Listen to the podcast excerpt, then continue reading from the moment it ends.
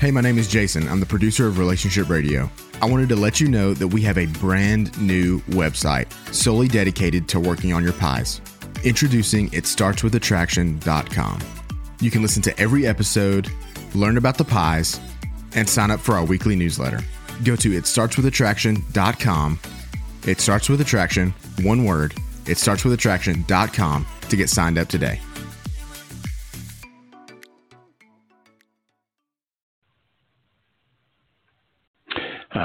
I'm Dr. Joe Beam, founder and chair of Marriage Helper. Marriage Helper is a 501c3 nonprofit organization based in the United States, actually based in the great state of Tennessee, although we work all over the world in various ways. It's a way we try to help people with their marriages, and therefore we called Marriage Helper. I want to start off with a topic that we uh, introduced on Facebook for people to come to the program for the first few minutes to understand what we're going to talk about. And then we'll open up the calls, and in those calls, we'll take whatever questions you have, no matter what it has to do with, as long as it's about relationships. If you wish to call, you dial 657 383 0812. That's 657 383 0812. And if you call that number because you want to talk with me, then when you hear the answer, press the number one. That puts you into the queue, and then that makes it possible for me to finally get to you to talk to you. Now, be sure to call early because it fills up really rapidly, and a lot of people get in the line there. Now, the topic we said we'd start with this morning, well, or afternoon, based on where in the world you are, is having to do with affairs. And we announced that I would give three reasons to end an affair. Now, understand this. If you or somebody you know is in an affair, an affair would necessitate, by definition, that at least one person involved in it is married to somebody else. Now, it could be that both of them, of course, are married to somebody else, but at least one. And so when I talk about an affair, I'm not talking about two single people who are sleeping with each other. That's a different topic. I'm talking about where that at least one of these people is married, if not both, and clandestinely, usually, what it means by that, what I mean by that is it's going on behind the back of the spouse. So whether you're the married person or the one sleeping with the married person, we're still going to give you the same three reasons today as soon as I learn how to talk, my tongue's getting tangled in everything I'm saying here. Pardon me for that. Okay. The first thing I ask you to consider if you are thinking about ending an affair, I mean, you may be in an affair right now and thinking, there's no way on earth, Dr. Beam, I'm not about to end this thing. I'm happier than I've ever been. Well, still, I ask that you listen to these three reasons for ending an affair. And if indeed you have vacillated, or your partner has vacillated. What I mean by that is that he or she is thinking, maybe we shouldn't continue with this, or you are thinking that same kind of thing. And as I just said, for those who are right in the middle of it and think that this is the best thing that ever happened to me, please think about these three things. Number one, when you live inconsistently with your beliefs and values, you become a different person. Now, the beliefs are those things that you hold to be true. And the values are the way that you expect people to live, to behave, to act based on what you believe to be true.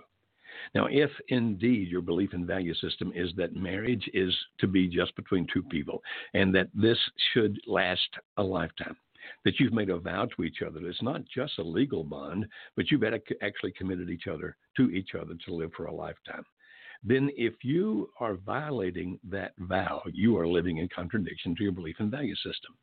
And if you think, well, that doesn't really mean anything, well, it definitely does. Because when you do that, you are definitely becoming somebody different than what you were. And so, if your belief and value system was marriage is an institution that should exist, and when a person commits that we're going to be together for the rest of our lives, we need to do that in sickness and in health, in in wealth and in posterity, and uh, when you're not wealthy, all those kinds of things. If you believe that to be true, then you know that you're violating your morals, you're violating your beliefs and values, and you have to become somebody else because your beliefs and values are part of your identity. And you understand then that uh, cheating, whether you're actually cheating on your spouse or you're helping your affair partner cheat on his or her spouse, cheating is a total lack of integrity. Now, don't get mad that I say that because you know that it is. Integrity is when you do the right thing, even when it doesn't benefit you. Integrity is when you do the right thing because it's the right thing to do. I remember a guy once a few years ago, he was having an extramarital affair. We were talking about it. We were actually riding around in his vehicle talking because we had been friends for a long period of time. We pulled into a convenience store and went in, and he bought a pack of gum. And the young lady behind the counter gave him too much change. He got into the car, realized he'd gotten too much change, got up, went back in, and gave the money back to the lady, and came back and said, I had to do that because integrity demands it. Now, he was my dear friend, and so I could actually talk to him this way. I looked at him and said, But doesn't integrity also demand that you be faithful to your wife? Doesn't integrity demand that you not be cheating on her with somebody else? And so, if you really want to become somebody different than who you are now, if you want to become a person that does not have the high standards of your beliefs and values to live in a certain way of life that you believe is the right thing to do, then go ahead and have the affair if you will. But it's self pleasing to the maximum. It's all about you feeling what you want to feel at a given moment without consideration to the other people involved in that marriage. You say other people, I mean, you think there's more than one wife, more than one husband? No. The other people involved in that marriage would be, for example, if you have children. It also can be, for example, the in laws. There are all kinds of people that are affected by a marriage. Now, that's the first thing. If you're contemplating ending an affair, remember the sooner you stop doing something that's in contradiction to your belief and value systems, the sooner you can start being you again maybe even a better you than you were before because you've learned some things the hard way. Now, a second thing to remember or think about if you're trying to decide whether or not to end an affair is that emotions change, but consequences last. What I mean by that is that typically somebody involved in an affair is saying things like, but you don't understand how this feels. And they're either referring to intense emotions they're feeling toward the affair partner or the intensity of the sexual union itself. I had a younger guy, he was early 30s, telling me about he was having an affair with a woman who was in her 50s and how it was the most phenomenal sex he'd ever experienced in his life. And he was telling me, I, I will give up my marriage, I will give up my children so that I can feel this intense emotion. It's going to be amazing. Uh, it's amazing now. It's going to be amazing for years to come. I'll swap whatever I need to. I'll trade in whatever I need to to have this. My point to him was, it's not going to be. You see, if you look at the deep emotional intensity of an affair, there's actually research about that out there. And on average, it can last somewhere between three months and 48 months. And 48 months is the extreme. Most of them are going to last less than two years. And so that deep, intense emotion that you feel is not always going to be there. Oh, and if you're saying, but the sexual pleasure is amazing, it's going to stop too, or at least it's going to decrease dramatically. There's a thing called sexual habituation. Any two people that are making love to each other over a period of time will eventually lose the ardor. What I mean by that is that sex doesn't necessarily go away. Hopefully, it doesn't in a good marriage, for example. But it gets to the point where it doesn't have the same intensity it has now. It can become more mundane. And so, if you think, well, I'm, I'm going to keep doing this because of the intense emotions I feel, whether they're emotional or sexual, I'm telling you that it's going to stop. And if you're looking at me saying you don't know what you're talking about, unfortunately, I really do. Not just from experiences in my own life, not just from the thousands of couples that we've helped with their marriages and their situations, but also from reading research after research after research project. It's going to stop. But the consequences don't. You say, what does that mean? Well, that's the third thing to think about. There are always consequences for behaviors we often tell people, well, you ought to think 10, 10, 10. How are you going to feel about this in 10 days, 10 months, and 10 years? Actually, that was a book by Suzy Welch that talked about that. And the consequences will not just be for you, but it'll also be for all those others involved in the marriage that I've already mentioned. It's interesting that in one of our um, things that we do with couples, we ask a question and ask people, individuals, to answer the question if they will. And it's like bring something from your childhood that represents the emotions of your childhood and then explain what those emotions were. It's fascinating how many adults who are in classes with us that we ask that question will start talking about different things from their childhood and how many of them actually bring up their parents' divorce about this particular item reminds me of my parents' divorce. If I were to bring a Jack Daniels bottle, for example, or if I were to bring the telephone, whatever it might be, this reminds me of my parents' divorce. And then they start talking about how painful it was and how it still affects them to this day. You see, people used to say, well, you shouldn't stay together for the children. Then they realize how selfish that sounded, like you're just discarding the children altogether. You don't care what they think, you don't care what they feel. And so then they modified it to, well, it's actually better for the children. That just isn't true. Now, are there rare situations where it's better for the children? The answer is yes. I mean, if they're in jeopardy, if they're in danger, then getting away from the person causing that danger makes all the sense in the world. But generally speaking, the greatest fear that kids have is losing a parent. And so, therefore, if you continue in this affair and the consequence winds up that your children find out about it, even if you stay together, they're going to be affected by it. Or if indeed your spouse divorces you because of it, or if it's your lover that's a married one, his or her spouse divorces that person because of this, then it's going to be an effect on him, on you, on the children, on everybody. Oh, yes, and don't forget that on you, whether you're the married one or not. It's definitely going to affect your future in years and years to come. I can't tell you the number of people I've run into who said, I wish somehow I could get all that back. I wish I could do it differently now. Why? Well, I became somebody I didn't want to be. Why? Because those intense emotions that I experienced finally went away, but the consequences didn't go away. And now I'm reaping what I've sown. Now you can call that karma. You can say what goes around comes around. And the reason those kind of phrases exist is because throughout humanity, our experience has been that you pretty much do reap what you sow. What you put out there is what comes back to you. And so if you, through a lack of integrity, are violating beliefs and values, you, through a lack of integrity, are thinking about what you feel and not thinking about your husband, your wife, your children, the damage that's being done to them, then what do you expect to come back to you someday? Oh, and it's not just consequences in your life. What consequences do you expect to come into the lives of your children someday? Because you see, there's research about that.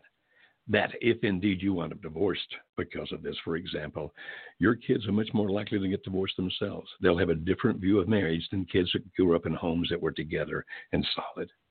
So it's always your decision. You make up your mind about what you do. But those are three reasons to end an affair. Now, next Monday, I'll talk about three ways you can end an affair because it's not always easy to do, particularly when emotions are involved.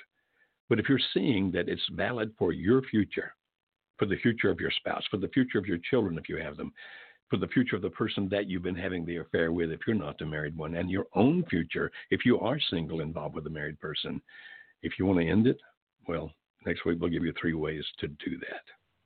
It's time now to start going to our phones. Let's see if I can make these things work.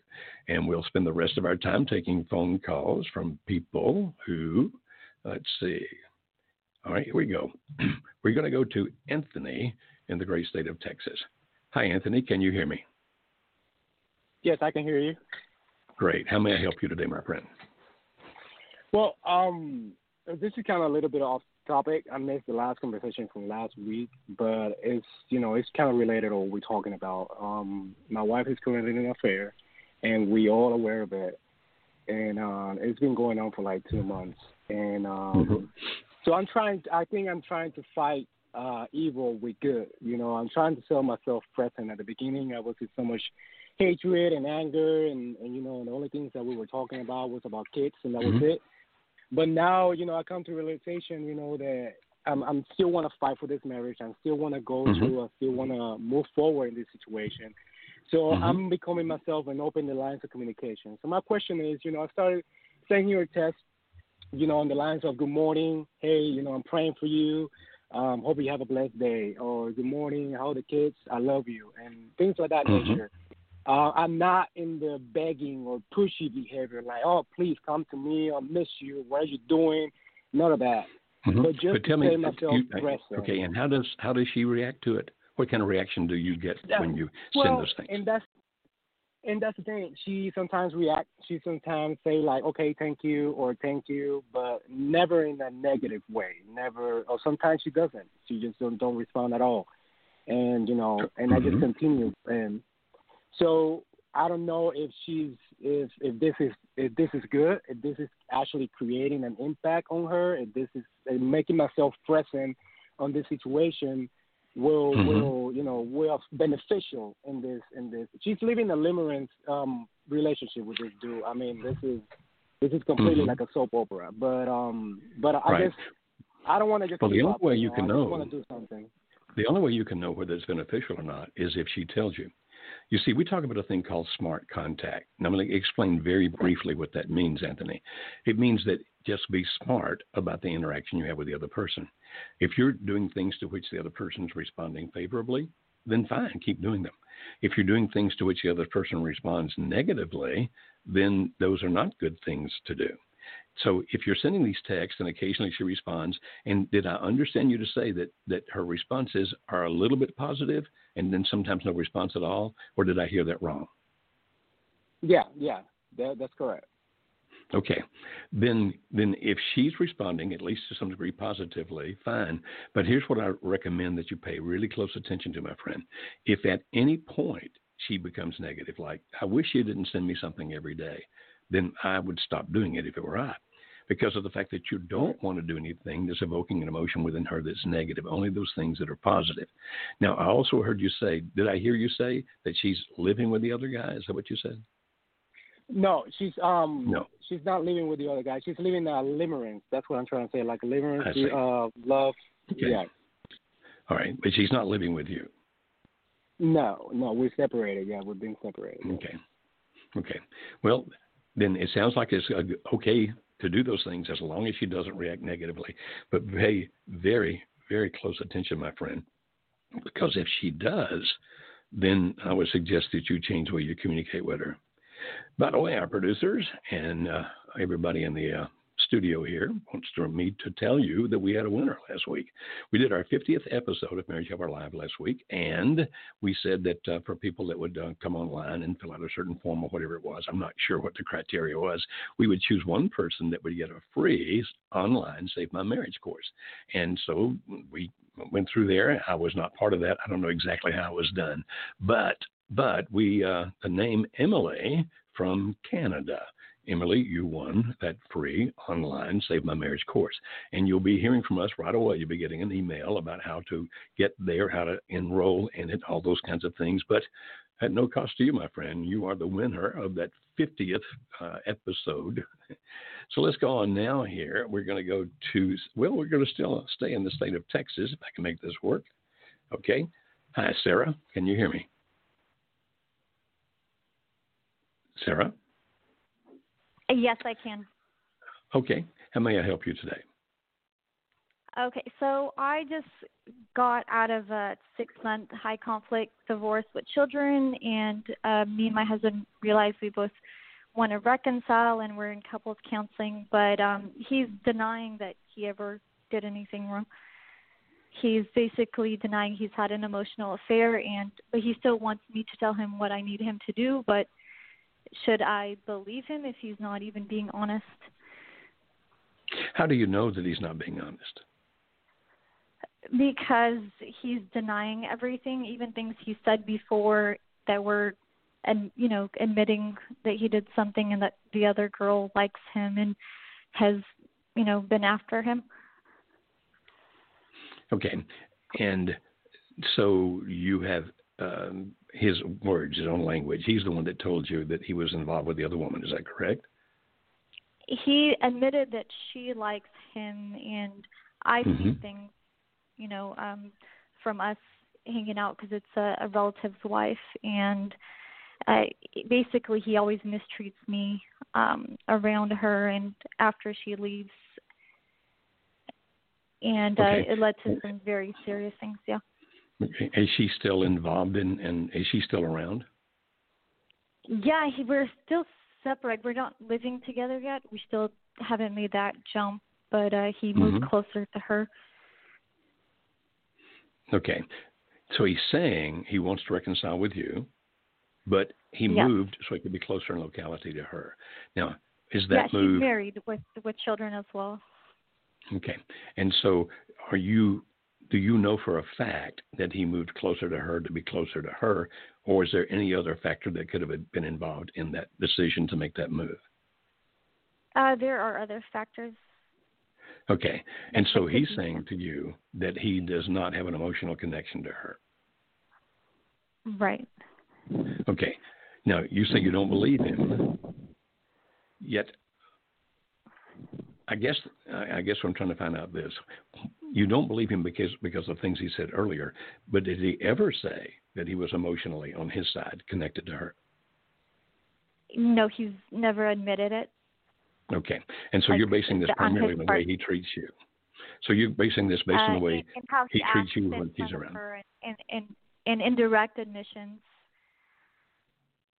Like he's told okay. me she's a better wife in in the middle of like a a, a random blow up, and he's always wanting to spend time with her and uh at her house instead of going out with me. Like it, there's a lot of things, and he actually divorced me over her as well because I quote unquote doubted him, hmm. and I was kind of keeping him away from her.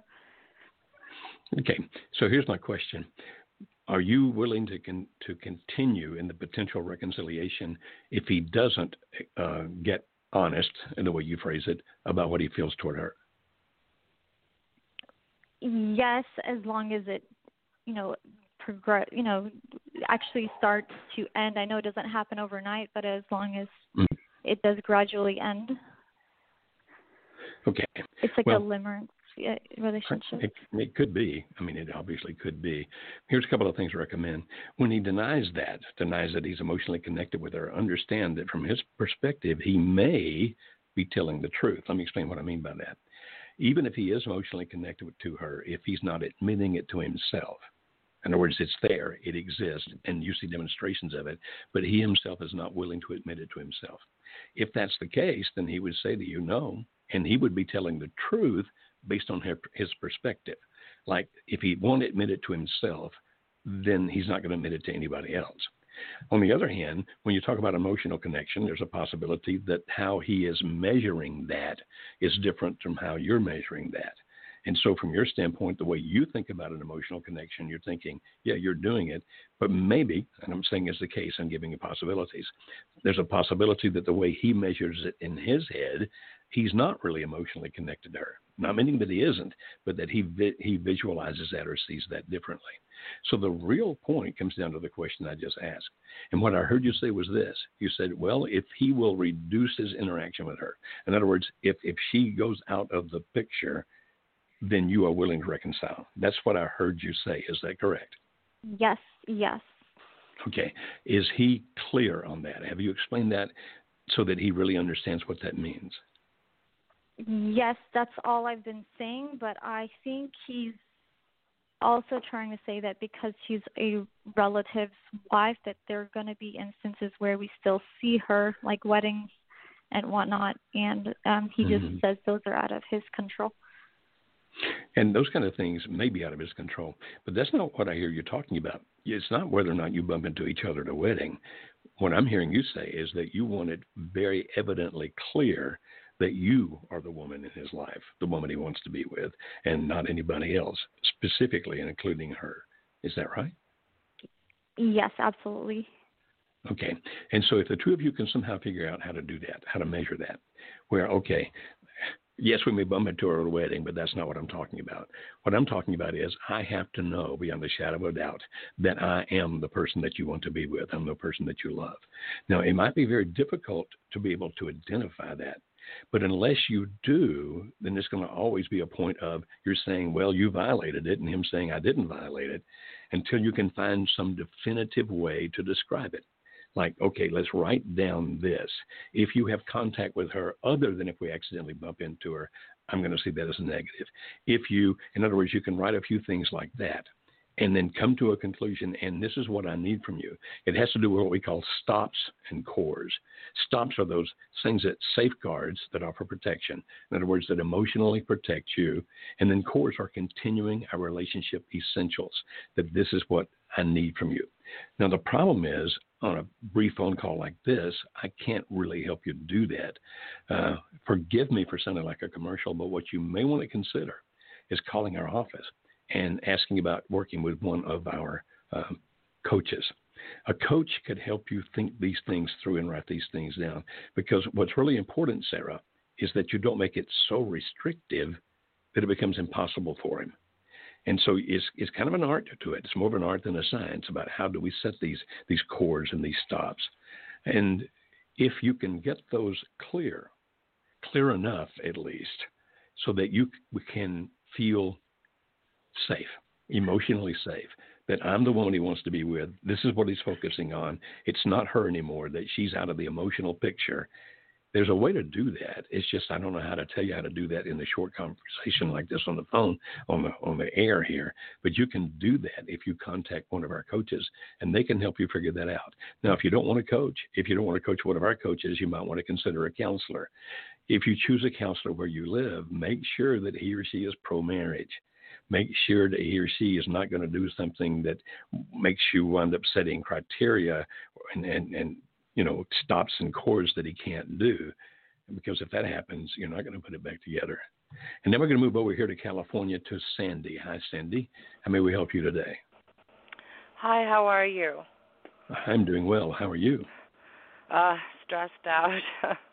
I'm so um, sorry Thank you. My uh, question is well, actually, my husband has been having, uh, he's had four affairs since March, and he moved women? in with with different four women. Different women? I, yes, I found okay. out that I found out about two, and then he confessed that there was four. We went okay. to counseling. We went to a faith-based uh, therapist together. He okay. said he wanted to work it out while mm-hmm. we were working it out, he lied and said that he'd stopped seeing all of them, but yet every day he was going and living with the 22 year old who's in mm-hmm. college. Uh, so mm-hmm. I found out that he was lying, and uh, he still continues to live with her since uh, June. He moved out. We have two kids, and it's been like really hard. How old are your kids? 13 and 10. Okay. And your your husband living with a 22 year old, he is how old? 44. Okay. Did did anything happen, Sandy, relatively quickly or soon before he started this behavior? You said he started this behavior in March. Has anything yes. happened since, like maybe? Okay, what what happened before he started doing these things? Um, no, actually, no, no, nothing really happened. It's just um, we had a lot of disagreements about Mm-hmm. disciplining the kids. He mm-hmm. saw it differently. I wanted, you know, he was very passive, and I was the disciplinarian.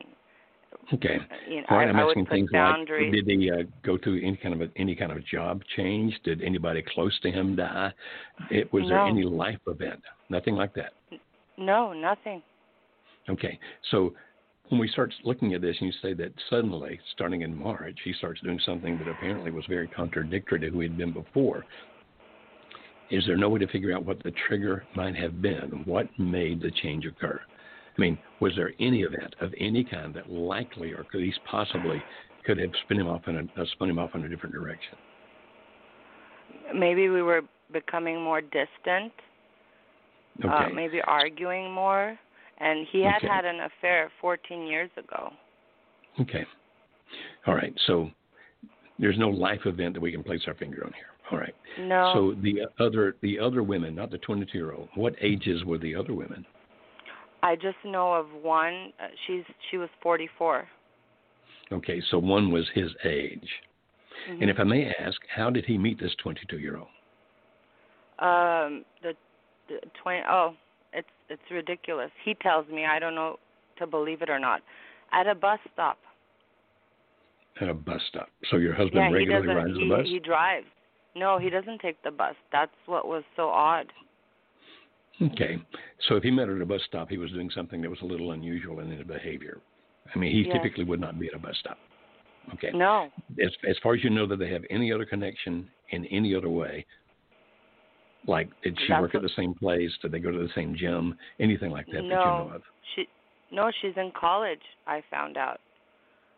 She goes Okay. to college uh where they where he's living now. Okay. All right. Okay, so I think I've got the picture. So help me understand what what question do you have that maybe I can help you with? My question is is he ever going to come to the realization that what he's doing is not healthy and he's breaking his family apart? Is he ever, Well- he has no remorse or regret at at this time and he everybody knows it. My whole family knows what he's doing. His family knows uh they confronted him and he just doesn't Mhm. care. Okay. And how long has this I don't care attitude existed? Since June. Okay. So, like if we go back to January, February, March, he wasn't acting like that. No. Okay. All right. In answer to your question, I don't know. I can't tell you if he ever will come to his senses or not. I'm telling you that it sure sounds like. Now, I'm, I'm talking about just what it sounds like. It sounds mm-hmm. like that something has occurred that apparently you aren't aware of. That something occurred that made a change in him. Because we have a guy, well, 14 years ago he had an affair. That's bad, but but has been living a relatively stable life and that the uh, the difficulty in relationship with you is that you're the disciplinarian and he's passive. Sometimes that can set up some real problems because if one spouse is really very strong and the other spouse is really much more laid back, sometimes the strong spouse can run over the laid back spouse without even realizing the effect that they're having on that person. But even then, even then, if that were the case, if it's a situation where it was like, I feel run over. I feel like I'm being dominated or controlled, which is a possibility because you're strong willed and he's laid back. So that's one possibility. But even then, mm-hmm. it's kind of interesting that all of a sudden, I mean, like out of nowhere, he starts in March having affairs and he has four boom, boom, boom, boom, which means yes. that some kind of decision in his mind was made, whether he consciously made it or just evolved into it. He made some kind of decision. Now, I really am curious as to why it started then. But again, I'm not going to ask you any more about that because you don't know. So here's the no. solution as best I can tell you, my friend. Number one is understand that passive, laid back people can feel very controlled and dominated when they're married to a strong person and you're a strong person. So you need to be very much aware of that. Okay. In his belief and value system, in his belief and value system, that he's had for most of his adult life, would he have thought of adultery as being wrong? Yes. Okay. And so he has changed his belief and value system relatively quickly, right? Yes. Yeah. Okay. Well, something's in there. I, I can't tell you what it is. I don't know. And and will he come to his senses? Will he have remorse? If indeed he comes back to his beliefs and values, if he returns back to what he believed before, that adultery is wrong, you shouldn't be doing this, then in that case, yes, he will regret what he did and will be sorry for doing it. If he does not come back to his belief and value system, then that's not going to happen. And I can't tell you whether or not he will. I would recommend that that you consider the possibility of getting into our online course, our Save the Marriage course. I don't know if it's open right now or not, but I think it's about to be open in the next few weeks. And I'll give our telephone number again here at the, at the office, and if you can call and check on that, because it's designed for the one person who's wanting to save the marriage when the other person is not. And so if you call 866 903 0990, that's 866 903 0990, you can ask about that online course. In the meantime, in the meantime, I recommend try not to panic and really try to begin to understand how your personality affects his so that if the door gets opened again, that you don't wind up back in the same place again. Oh, and if in the meantime you find out about something that happened, like his best friend died or whatever, something that was a precipitating factor, or trigger. I'd be curious to know about that. And now we're going to Maryland and we're going to Sharon. Hi, Sharon. How are you today? I'm good. How are you? I am rocking and bopping, uh, except for the fact when we started the program today, I, might, I kept tripping over my tongue. Otherwise, I'm okay. How may I help you today? I've uh, just gone through my fourth divorce. Hmm. Uh, I call him Peter Pan because he's never satisfied and doesn't mm. want to grow up. Mm-hmm. And uh after he left, he left me for a cabin. He wanted his own cabin and he told me he was leaving on my birthday uh mm. 2 years ago. I'm sorry. Um we're friends, but I think uh he wants to use me um, what does what does that mean, Sharon? Uh, just to be there for when he needs companionship. Okay. Uh, I asked him why he never considers the consequences of his actions, like the hurt mm-hmm. that he inflicts And Mm-hmm. he said, Well, I didn't want you, but I didn't want anybody else to have you. So Hmm. I keep getting those kind type of hurtful messages. Mhm. And I just don't want to be hurt anymore. Oh, I don't blame you for that. If I may ask, how old is this fellow? Uh, we are seniors, 69, and I'm uh, 71. Okay. And who divorced whom? He left me, and I pushed the issue for him to decide what he wanted. And I Mhm. gave him the paperwork, and I said, if you want a divorce, you take care of it. He was at the courthouse the next day. Okay. But you had gone ahead and done all the paperwork ahead of time for that to occur, correct? I did. I did. I Okay. couldn't take it uh, languishing anymore. Okay. And do you want to put this marriage back together? Uh, I don't think we can.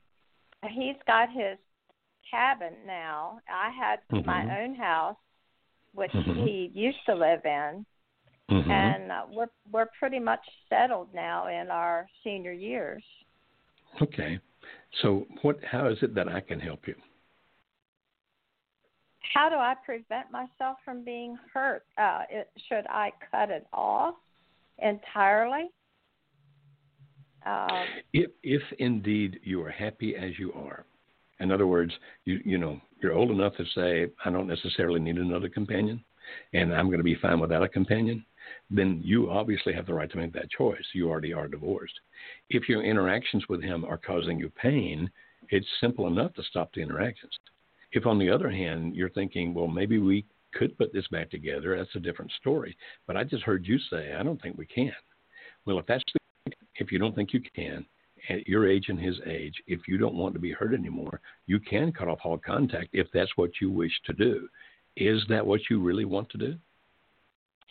I um, uh, I miss the connection. I'm, I'm sorry, I didn't hear. I I miss the connection. Well, I want to be loved. I don't blame you. I don't want you blame you for wanting to be loved. If you want to be loved, then understand that every relationship is a risk. You know that. You said you've been through four divorces. So every relationship is a risk. But maybe, my friend, maybe sharing what you do is that you kind of lower the bar a little bit. Now, listen to me carefully. I, want to make sure you understand what I'm saying here. Don't expect him to be perfect because he won't be. It's not a possibility. Nobody can. But if you want companionship, if if you want to feel loved, then having those kind of conversations with him is certainly worthwhile to do. And you say he's living up in his cabin, I'm living here. I was reading a study the other day. Now, I know that you're not a statistic, but I was reading a study the other day that seniors who get married typically have better marriages if they don't live together. In other words, if you get married as a senior, if you get married at your age, that because you have your own lifestyle and the things that you do in your house and he has his cabin and the things that he does that that often couples in that scenario actually do better to be with each other not every day. They still live apart but they're together and, and they talk together on the phone they interact with each other by email whatever. They spend time together but still have their independent identities which is part of what happens which is part of what happens when you become a senior. Now, to like Alice and me, Alice and I, uh, we've been married for over 50 years, and so it wouldn't work for us to want to live apart because we're we are part of each other where we've been living together for most of the 50 years. There was a little sabbatical back in the middle back there, but for a situation like yours, then you may want to consider the possibility of let's talk about putting it back together, but still living apart, but interacting with each other so that we do feel loved and we do have companionship. It might be something you might want to look into. And now we're moving over to California to Kayla. Hi, Kayla. How are you today? Hi. Hi, I'm doing Hello. good. How are you? Rocking and bobbing. Um, good. Um, my question is uh, okay, can I give a little context first, if that's okay? okay, just quickly, if you don't mind. Of course. Um, I'm married to my husband. We've been together for almost six years, but we've we've been married for two of those years. He got Mhm. deployed, and during the past six months, he was in Afghanistan. Um, Okay. in September, he told me he didn't love me, and that's when we kind of first started having a little bit of hiccups. But it was just kind of like he said he was willing to work on it. And then when he got Mhm. back this October, he said that um, he had met somebody there for the past four months, and that he's now in love with this girl, and that she is his soulmate. Um, Hmm. he lives at home with me, and he has been. Uh, he told he like he- came in and he interacted in sex like the first day he got back, and then ever since then, a couple of days, he's been still wanting to have sex with me, and um, but telling me that he doesn't see any hope for us. Uh, at the same time, whenever he takes calls from her, he comes back in and he's he seems remorseful and he tries to do something kind for me. Um, Mhm. But I just want to know if I should continue to have sex with him. I've told him that, like I said, for me, like if you, he said he's never had sex with her. It was just like a texting and just talking with each Mhm. other. Um, Mhm. I said to him, like, whenever he initiates sex, because it's always him initiating it, it's not me. Uh, I told him that for me, it's our marriage bed, and I think it's sacred, and I enjoy having sex, Mhm. and it bring, I think it brings pleasure to God. So, um, what should I do? Should I continue that, even though he he keeps in like in front of me taking phone, like he'll be like, I'm gonna go take a phone call in the car, or things like that. Hmm. You know, I don't know if I should, if I'm being pu- over, just pushed over. I don't know. Okay. Let me ask a couple of questions, if I may. How old are you two?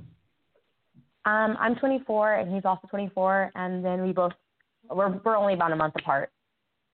Okay. And you said that you've been together six years, so that means when you were 18 when you first got together. Is that correct? Yeah, he was 18 and I had just turned 19. Okay. All right.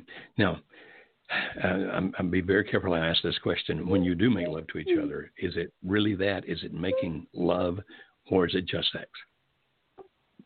Um, I think the first time it was definitely like I could sense that he wasn't really into it.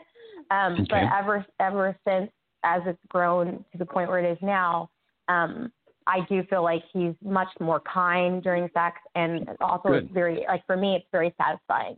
Um, he Okay. did say one thing to me where he said, "Oh, go ahead. I'm so sorry." Well, is he emotionally involved in it? Not just physically, but emotionally involved in it. I I think that he was emotionally involved in only the the last time we just had sex. I don't think that he was emotionally involved in all the other ones. Also, after we get like after we finish, he'll be like he'll like beat himself up. He'll say like, "Oh, I you know you're really attractive and like I I wanted to do this with you, but I like he feels like I feel like he thinks I'm the other woman and that he's trying to be faithful to this new person, you know? That's And actually a like I'm just like possibility. a lust. That is a possibility. Yeah. So the, the so the last time though you felt he was emotionally involved, for example, and I'm I'm, I'm yeah. not be careful about how I ask questions here, but does he kiss you? Um, this last time, yeah, he was before he wouldn't kiss me. It was just it would Mhm. just be sex. But this last time, it was we would kiss, and he was like, "Oh, like my like my legs got tired." He'd be like, "Oh, like chill out for a second. Like it, he was much more kind and much more considerate, and also we Okay. did kiss. So I don't know. Okay. All right, a couple of things here. I'm going to give you a couple, a couple of pros and cons. Now, if you want more, if you go to our YouTube channel, that's youtube.com slash marriage helper. It's Mhm. all free there. And and I actually did a video that's longer than what I'll be able to answer right now about the pros and cons of having sex in a situation like this. And I suggest you go find that video and you watch it. Uh, it's about 10 or 15 minutes long, somewhere in there, I think. But right now, let me give you a short answer. Here are the pros. Okay. The pros are that when uh, a human being, male or female, when they culminate, when they reach orgasm, orgasm, when they're making love, it uh, oxytocin is a chemical that's produced and goes into the bloodstream as a hormone, and also into the autonomic nervous system. Oxytocin is an extremely strong bonding chemical. Therefore, when you say over the times, altogether, how many times would you say you've made love since he's been back? Probably since he's been back, we've probably had sex like ten times. 20, is that what you Um, no, ten. Okay. Maybe okay. nine, nine or ten times. Yeah. okay. The exact number is not that important, but the principle. okay. What it sounds like to me, the fact that this last time it was more romantic and he was kissing you. You see, a person can have sex without emotionally getting involved, but it's extremely difficult for a person to kiss without being emotionally involved. And, and I mean, I'm not saying it can't be done or it can be done. I'm just saying it's very difficult to kiss and not be emotionally involved. So the, it sounds as if he is growing toward you. That that this oxytocin that's being released when he uh, reaches climax is actually bonding him more to you. That's what it sounds like to me. And if mm-hmm. indeed you're being satisfied, which you said you are, you see, you're not yeah. being used. You are not being used as long as you're willingly participating. If, if you were not willingly participating, then I'd say, yeah, you need to back off because you're definitely being used. But it, what I heard you say is that you're enjoying it as well. Now, might it be that in his mind you're the other woman? That's very possible. But the good news is he's with you. And in yeah. the fact that he's with you and he's making love to you, he's connecting to you, it's evolving, it sounds like in a very good direction. All these are a lot of very positive things. I'm happy that he okay. did not get involved with her physically. That's good. If you, yeah, I guess here's, here's the short answer, my friend. It's your decision. But as a sexologist, I would suggest that you continue to do so because it's having a good benefit. As a marriage okay. expert, I would suggest you probably will continue to benefit if you keep doing this. But if at any point, okay. at any point you start feeling used, you can just tell him, "Hey, I feel like I'm being used. I don't want to do this anymore." But you know, there's great patience. Yeah. And there's great value, I should say, great value in patience. And it sounds to me like you're doing the right kinds of things and you're going in the right direction. Now, I cannot guarantee that, but it sure sounds that way to me. And and okay. if, if I were in your shoes, I would keep doing that if I were you. But it's your decision. Okay. No, I, I I hear what you're saying, and I appreciate you. And and I felt like that. I just kind of needed a little bit of extra clarity, so I appreciate it. I get it. You're very welcome, Kelly. You take care of yourself. Okay. You too. And I think I think I heard a baby in the background there, and uh, if if uh, a woman's not completely exhausted, maybe having a baby and still willing to make love, that's a really good thing because physical fatigue, especially with women, and it occurs with men as well, but if, but particularly and specifically with women, physical fatigue can make it extremely difficult for the woman to become adequately aroused. So when I hear that baby and she's still anxious to make love with her husband or enjoying it, I'd say go for it and I hope that it works out to your advantage. I really, really do. Here's what I'd like to hear from you later, though. I want you to call me back at some point if you put it back together and tell me. Or if it doesn't go back together, I'd appreciate you calling back and telling me. I really, really want to know. I'm very curious about this situation. And so now let's go to Washington and we'll talk to Samantha. Hi, Samantha. How are you today? Hi, I've, I've been better. Um, I am um, so sorry, my friend. About about a year ago, um, my husband came to me when I was still pregnant with our third child, and he mm-hmm. said that he had no feelings for me anymore at all. And ever since then, I have been working on myself, been working on our marriage, trying to get him to engage. And in February of last year, he cheated on me with a woman mm-hmm. he works with. I'm and so sorry. He's very, very emotionally attached to her. And mm-hmm. he said now that he has broken that off and that he wants mm-hmm. to be in this marriage for the kids. But he made it very mm-hmm. clear to me that he's only here for the kids. He says that he mm-hmm. still feels nothing for me and that mm-hmm. he won't ever again feel anything for me. He refuses to get help. He mm-hmm. refuses to go to counseling. I've tried to get him to call you guys and he won't do it and I just don't know how much longer I can stay like this with yeah. him refusing to hug me, touch me, look at me. I am so so sorry, Samantha. This has got to be great, greatly painful to you. If I may ask, how old are you? I'm 34. Okay, is he of similar age? He's 36. Okay, close the fact that he says that he doesn't feel anything toward you and that he never will feel anything toward you is not necessarily true. I mean, it may be that as of today he doesn't, but you said he'd been involved with another woman. And it's not unusual that if a person, man or woman, is involved with somebody else, that if they make a decision to come back to the marriage, it's not unusual that at the outset they feel little to no emotion toward the spouse. As a matter of fact, sometimes they actually feel a little anger toward the spouse, resentment because of the fact that you even exist.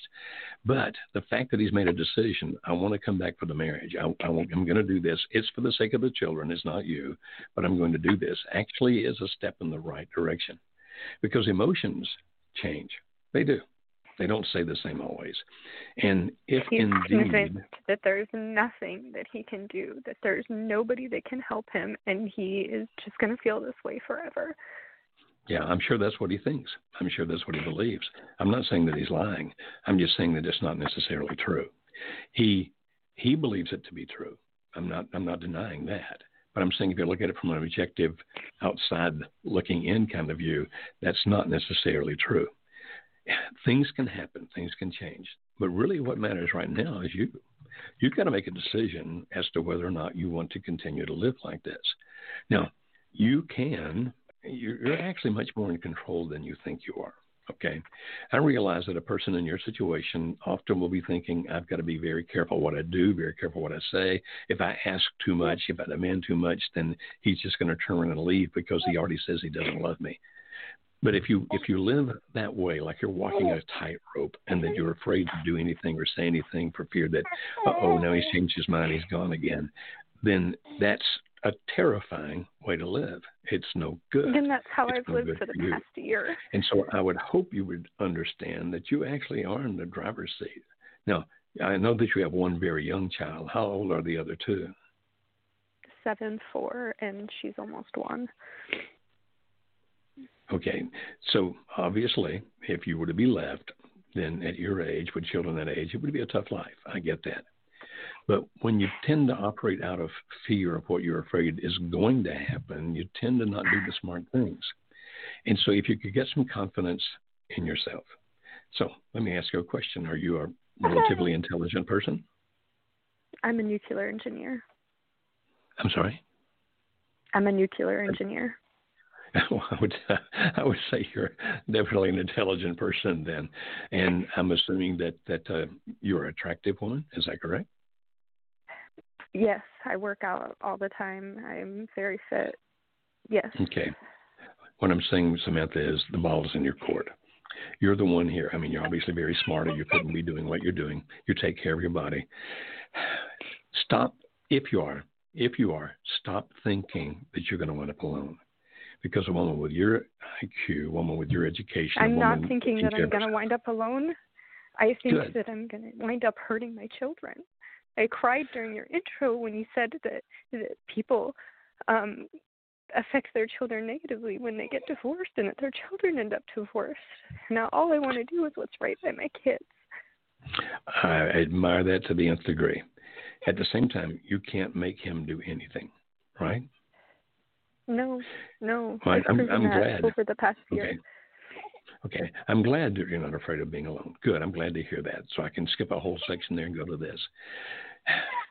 You can ask and you can even demand that if we're going to do this for the sake of the kids, which is a great thing, I'm glad he's thinking in terms of the kids, then then we do have to do some things that are going to help us. And it, whether that's coming to our workshop, dealing with a good counselor, whomever it might be, I realize he's saying nobody can help me. It's not going to change. I'm just going to be here. It's just going to be like this. The fact that he's saying that does not preclude you from being able to make some requests and or demands. That no, I we got to do some things past this. he won't.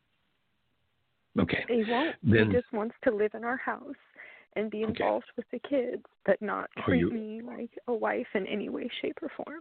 Okay. Are you okay with that? No, no, Okay. it hurts. Okay. I, I didn't think you were okay with that. I hear the pain in your voice.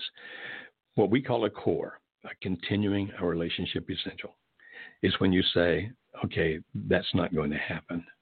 This is a criteria that's going to have to occur. This this thing is going to have to be if you're going to continue to live in this house. And and if you set a core, continue our relationship essential, and that's what it is. It's an essential. Then then you'll have to have consequences if he refuses to comply with the core. And and you really are in the driver's seat here. You can say, I don't want you here. Now I know, I know you're concerned for the kids, and I think that's admirable as all get out. But but you cannot control what he does. And if he's going to continue to live there and you be as miserable as you are, then that's going to have a negative effect on the kids as well. So, either way, right now, if it stays just like it is, negative effects on the kids. If you divorce, negative effects on the kids. But there are things that you do that you work at that, okay, I'm going to try to offset those negative effects as much as I possibly can and by being the mother that's here, understanding, listening, caring, taking care of them. And if, even if he were living someplace else, that he still has some interaction with the kids. It's not ideal, it's not the best, but also you okay. can do a lot. Um, mm-hmm. That's that's that's the problem. He's a pilot and he's gone all the time and he doesn't want to move out because he's afraid that if he does, he would never see them. That's a possibility. So Samantha, if you if you set a continuing our relationship essential, what I mean is you say we're either going to see a counselor or we're going to go down there to, to Nashville since you're a pilot. Pilot, you probably could come down without having to pay airfare or something, but we're going to do this. And if for example, you would decide you want to try us out, you can actually tell him it is a marriage workshop. That's what it is. But every principle, almost every principle in that workshop is also applicable to parenting.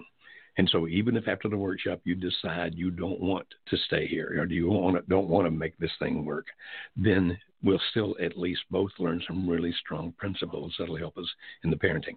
Now, it's not a parenting workshop; it's a marriage workshop, but those skills are there. Samantha, I hear your pain. I hurt for you. It just breaks my heart that you're in the pain that you're in. Thank you for loving your children, but I would strongly suggest that you consider requiring a core. Now, if you do that, then you're going to have to have a consequence if he refuses to do it. Otherwise, it has no value at all. Because if he just says, no, I'm not going to do that, then you're still in the same situation that you're in right now. And it sounds to me. And the consequences the that he moves out. I'm, I can not tell you what the consequence should be, uh, but that's one possible consequence, yes. If you want to call our office and talk to one of our coaches, they can help you think that through. Uh, as to, you know, they won't give you the consequences. They'll just ask you questions and help you to think through the consequences. But you're not going to be your life's going to be miserable until you do something. And I'm so, so sorry that you're hurting this much. We really would like to help. We really would. Our office number is 866 903 0990. That's 866 903 0990. And if you want to ask uh, for one of our client representatives, he or she, and if you prefer a woman because of your situation, just say you want to talk to one of our females, and, and they'll help you think this thing through and my heart breaks for you. It really does, Samantha. Thank you. All right. Unfortunately, we're out of time. Am I correct? We're out of time. Am I looking at this clock correctly? Yeah, three minutes. I have three minutes. Three minutes. Okay, I'm looking at these calls here, and I don't know anyone that I can answer in three minutes. Uh, I'm going to try this one. I'm going to try Indiana, and we're going to go to Suzanne. Hi, Suzanne. How may oh. I help you today? How are you? Hi, Dr. Beam. I'm good, thanks. Um, good. I guess I have a really short amount of time, so I'll just tell you uh, I've been on and off in an affair for four and a half years. Mm-hmm. I have done your workshop along with mm-hmm. a lot of other attempts at uh, recovery support. I've tried mm-hmm. 12 step programs. I've tried, um, we've done online courses. I moved out for a year. I'm now back home, and I'm just really stuck. I heard somebody call your show recently that said they've been in an affair for 15 years, and I just thought, oh my gosh, please don't let that be me. Um, yes. Was a lovely lady, but it just is the reality of it. And then I hear people like mm-hmm. the woman that just called, and I think about, oh my gosh, what a schmuck I am, and how awful it is to be on the other side of me, and yet I still yeah. make these poor choices to go back. Right, and, right. Um, I don't know.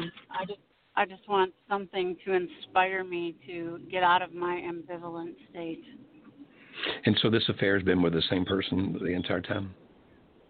It's not yeah. like a series of affairs. It's just one person, right? No, no, no. Only no? one after 20 after only one person after 23 years of marriage. Four okay. children, four adult children. Okay. And how long have you been involved with this person? Four and a half years. Okay. And are you of similar age? Are you similar to each other in age? Um, he's about seven years older. Okay, so that's still relatively close, and you're looking for some kind of inspiration mm-hmm. to get out of it, right? Looking for an inspiration to make a decision and no longer live this life yeah. of trying to live a, a dual life. Okay, I don't blame you for that, not one bit. Uh, if I may ask, are you a religious person? I am. Yeah, okay, I know it doesn't go along at all with my morals or values. mm-hmm. So, uh, have you talked to a religious leader about this? I haven't talked specifically. I'm Catholic. I have not talked to like one of our priests about it, but we have had mm-hmm. a lot of couples counseling and individual counseling, and they're all faith based. Mm-hmm. I understand that, and that's great.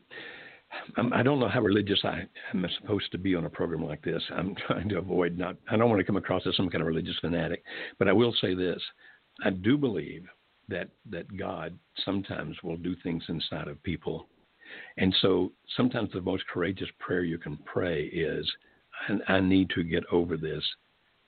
Will you please arrange the circumstances, situations, to help me get out of this, to help me stop it? I do believe that God works like this. I don't think that God actually makes people do things because I, am I'm one of these people who believes in free will. God lets us make our choices. And so I don't pray, yeah. God, take this desire out of me because God said, well, you get to make your own choices. But I will pray and do pray. God, arrange the circumstances, arrange the situations, put the right people around me, whatever it needs to be. But God, would you do something to intervene so that I can make this decision and can keep up with it. In other words, not only make this decision, but actually live by it. And if you pray that diligently and vividly, and indeed you are a person of faith, I think God does yeah. answer those kinds of prayers. I really do. Yeah, I agree. I've been praying that prayer for a long time. I guess he just wasn't ready to intervene yet. well, maybe, or or maybe he has. And there's a difference between yeah. the time when you make the prayer and the time when the answers come by. I, I experienced that back many years ago when I was having the affair that ended my marriage way back years ago. Alice and I eventually remarried, but I would pray for those kinds of help, and then I'm quite sure God sent them. But whenever the answers would come, I was so involved in the emotions of what I was doing that I didn't see them. And years later, looking back, I could see how many things did happen. And so it may not be that God's waiting for a different time. It could be possible, Suzanne, that he is sending those answers, but because of where you're emotionally, you're not seeing them right now. That's a possibility. Makes sense. All right, thank you, my mm-hmm. friend. And so what we're going to do now is we uh, we're over time. It's going to end this program. I apologize that I stumbled around and my tongue got so tangled at the beginning of the program. I'll try not to have that problem next week, but who knows? And so, if you will, join us on Marriage Helper uh, do that by going to youtube.com slash marriage helper, and you there can see over a hundred different videos we have there. Uh, also, if you wish, you can subscribe. And if you subscribe there, then you'll know when the new videos are coming out. And if you click that little bell down there, then you'll actually get a notification whenever new things come on. It's not just this program. We do a lot of videos. For example, Jim Porto, who works with us, is going to be doing a short video this afternoon. Actually, that's not for YouTube, is it? It's a video for another situation. But we do a lot of videos every week, and we would love to help you any way we can. Call our office at 866 903 0990. Thank you.